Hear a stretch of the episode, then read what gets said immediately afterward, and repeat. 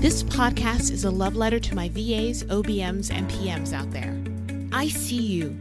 You started your business for the freedom, you started your business for your family, you started your business for a million other reasons that only you know.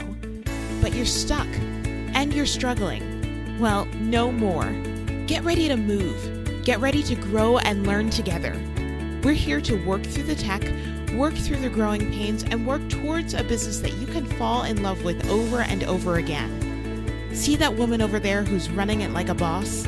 Let's go ask her how she did that.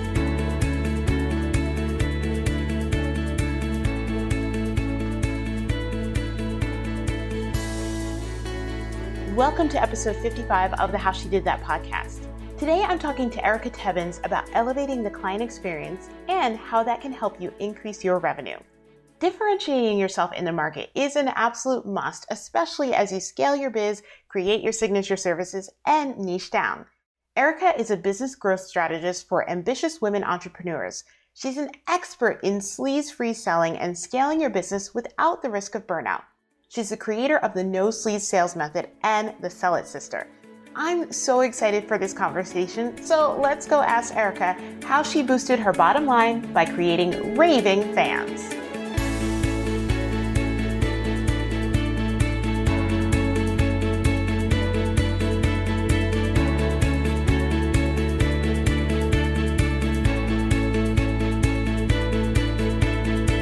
Hey, Erica, thank you so much for being here. I am so excited to talk to you today.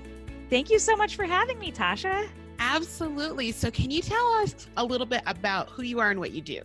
Yes, so I am a business growth strategist for female and gender expansive entrepreneurs. And so, what I like to do is really twofold. So, I'm really great at teaching people how to sell in a way that doesn't feel sleazy and gross. Mm, so, yes. so, I do a lot of work around that, but then I also help people figure out ways to grow their business that do not feel overly complicated, do not feel out of alignment with their own values and ethics, and also will not lead to burnout, which obviously, as you know, is so common in the, yes. the world of entrepreneurship. I love that. That's great. I love the core values in that.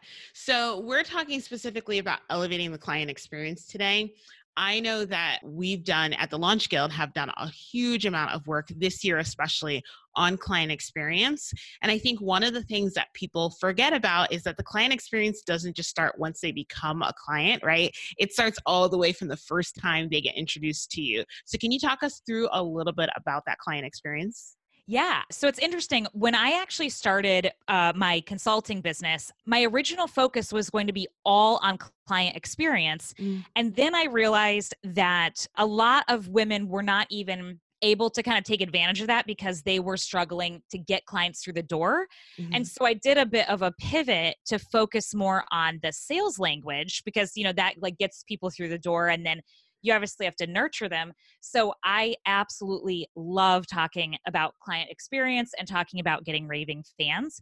And I really think that a great way even before you have a discovery call with somebody is to i know it's like kind of cliche but truly show up as who you are mm-hmm. because that will weed out the people who are not going to be those perfect fit clients like right off the get-go so that is really good so if people are really enjoying how you're showing up you know online on social media on your lives anything like that wherever you're showing up in your content and your visibility strategy if people can kind of get the feeling of what it would be like to work with you, mm-hmm. it's going to attract the right people and repel the wrong people. So that is excellent.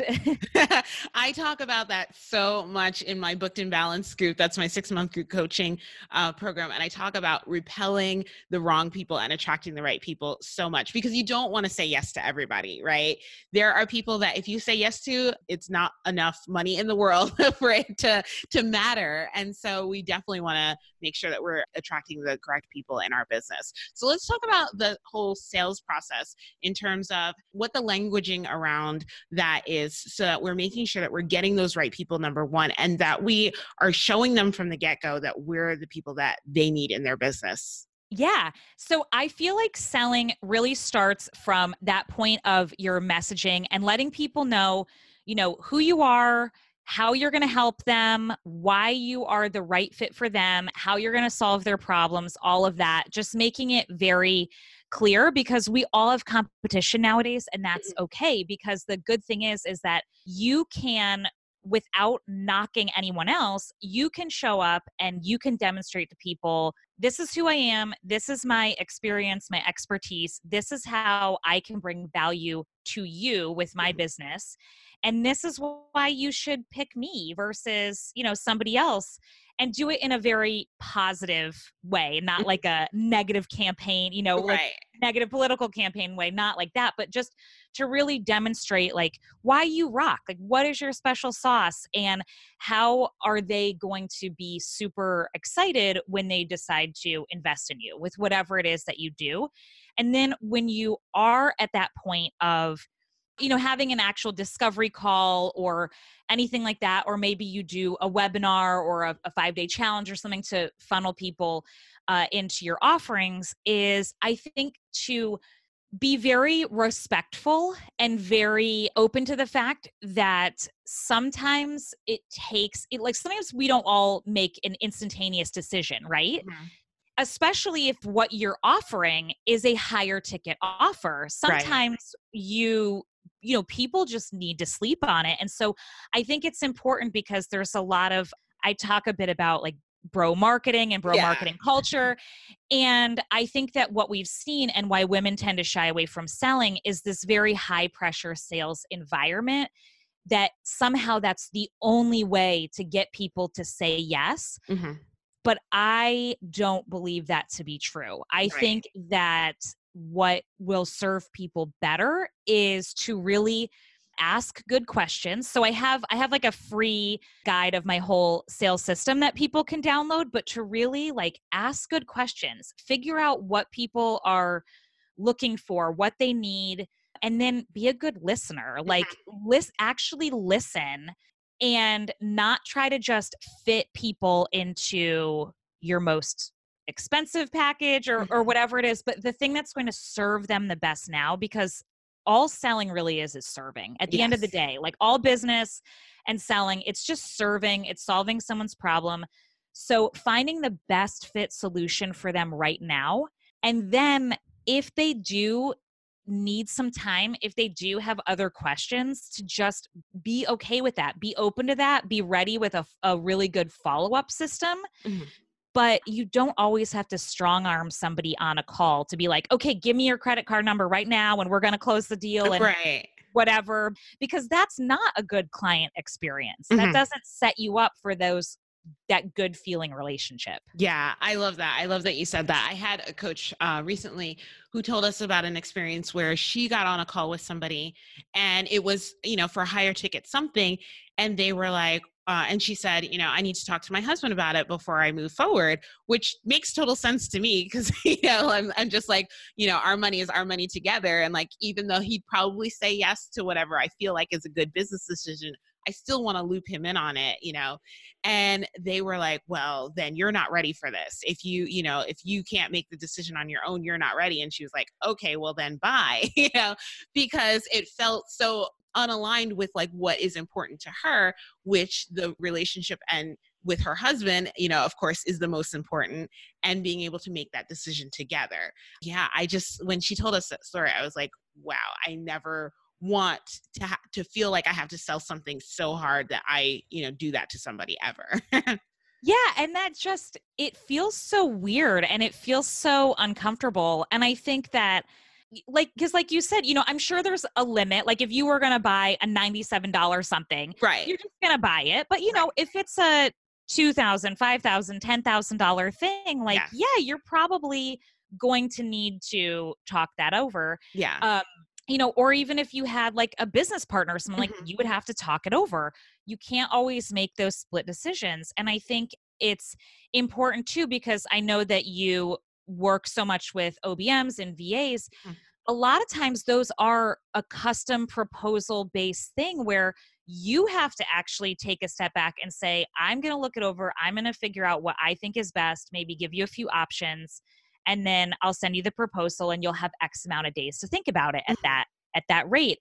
And so I think one of those things you can do is like a really easy thing you can do to make sure that people people like really just want to feel seen and feel heard is on that discovery call is you can say like okay so what i hear you saying is that you are struggling with xyz is that correct? Mm-hmm.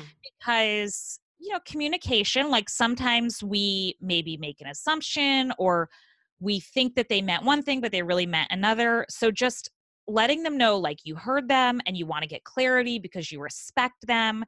And then when you feel like you have all the information then you can very easily say like okay i think that it's gonna cost this much or mm-hmm. i need to send you a proposal and then just be very clear like i plan on following up with you if i don't hear back you'll hear back from me in 48 hours or mm-hmm. whatever makes sense for your business and honestly i will keep people in my follow-up system for a while and this doesn't mean that i pester them every week or anything but you know it might be 3 months from now or 6 months from now because i've had people who it took months and months and months of them trying to figure out stuff on their own before their pain points got to a point where they were like you know what? Forget it. Like right. i just i need to hire you. I thought i didn't but i need to. Yes. but if i hadn't reached back out that's part of my good customer experience is not letting people slip through the cracks like if i hadn't reached back out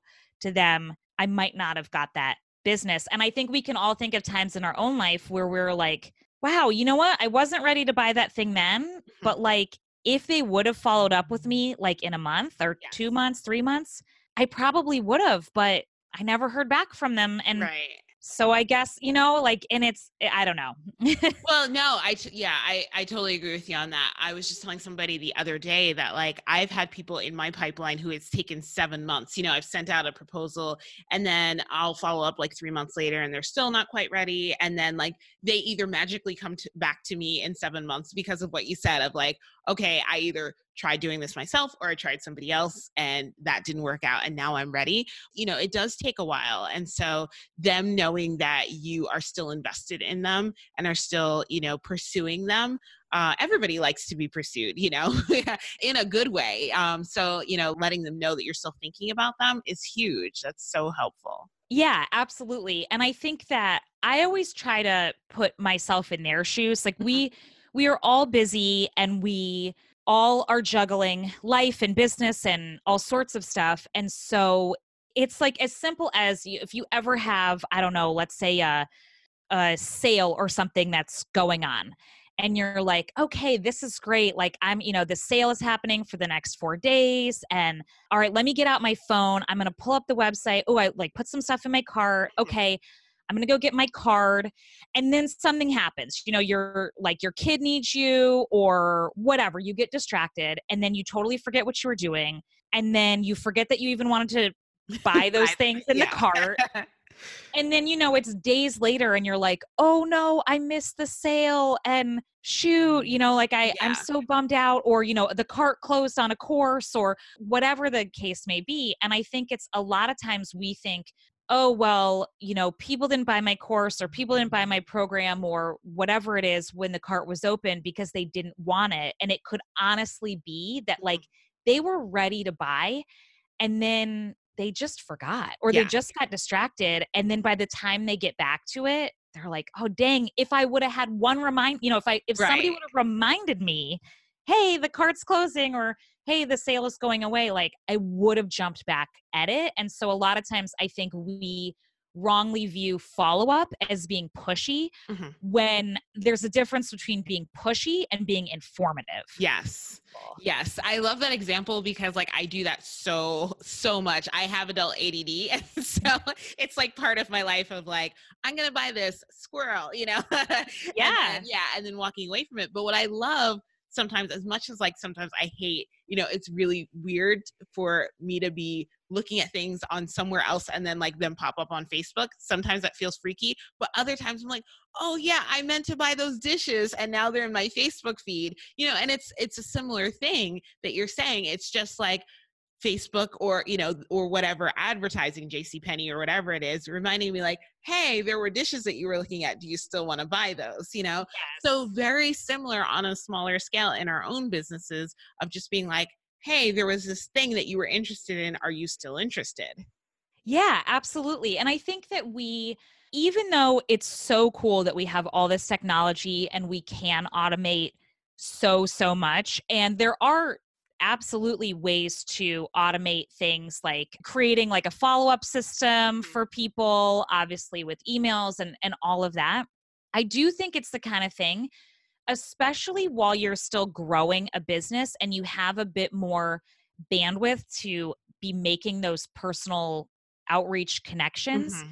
is to just like send a quick you know personal email or if you connected to the person let's say on instagram and you were chatting in your dms and stuff like just send them a quick message there i think that just because so much can be automated doesn't mean that absolutely everything has to be automated yeah and a personal touch is never a bad thing. And I think one other thing I love to do is I am such a big fan of like happy mail. I because yes. we so much boring mail all the time and even email now is like I mean I'm of the age to remember when email first came out and it was really cool. Me too. yes. And now people are like, "Oh, my inbox." But so I love when I start working with a new client, I love to use, um, a lot of times I'll use Punk Post. Oh, cool. Just go on and um, you can pick a card, and then they have people, they have like artists who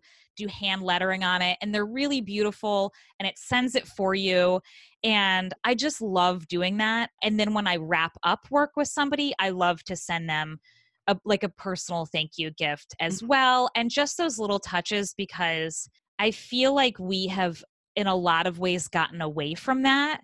And so when you do it, it really it stands out because it's so different from what most businesses that we interact with will do for us. Yeah, and it becomes a lot more relational rather than just transactional. And especially in the service based business, you want to create that relationship because that's when people feel like you are indispensable in their business, when they feel like they have a relationship with you. When it feels just transactional, they can do a transaction with anybody. So it's much easier to walk away from it or you know or to find somebody else that's cheaper or whatever the case may be than if you have actually cultivated a real relationship with that person. Yeah. Yeah, and I I mean I can talk all day long about relational versus transactional mm-hmm. selling, but that is a big part of it and I think um even in my previous business because a lot of my customers we ended up becoming friends on social media and you know sometimes you see like somebody has, you know, a death in the family or has a kid that gets engaged or has a big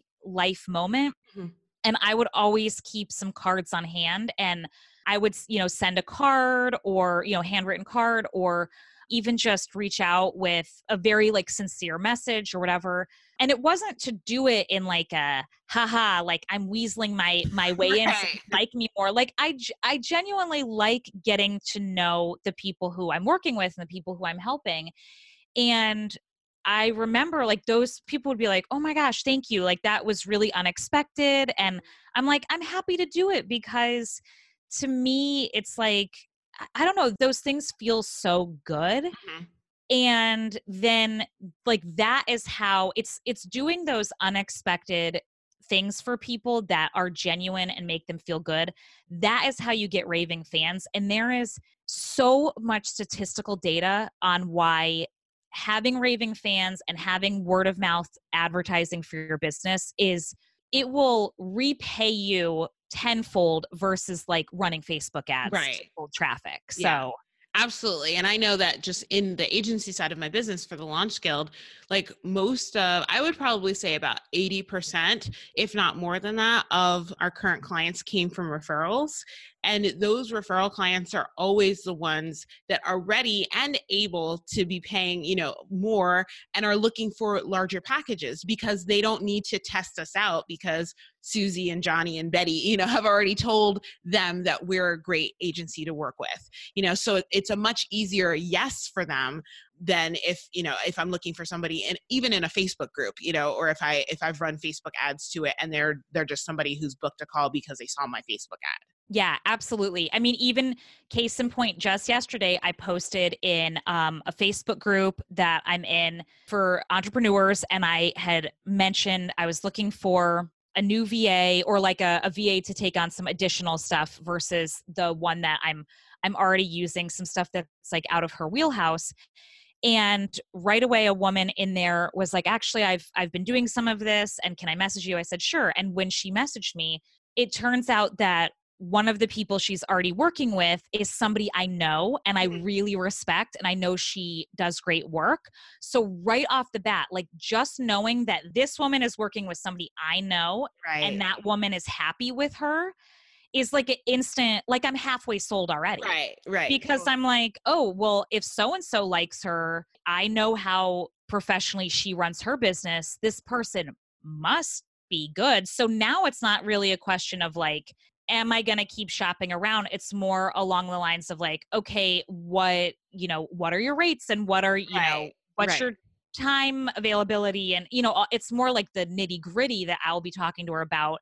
She doesn't really have to sell me on herself because by that the one degree of separation i'm already like well she, she can't be that bad like right you know, so. so. in wrapping up uh, can you tell us what the one thing that our audience can do this week to just cultivate better relationships with clients better client experiences to get those raving fans this week yeah so i would just say like anything that's a personal touch, even if it's as simple as just a personal reach out to say, you know, hey, I really love work. You know, I just wanted to tell you, I really love working with you. I really mm-hmm. love supporting you.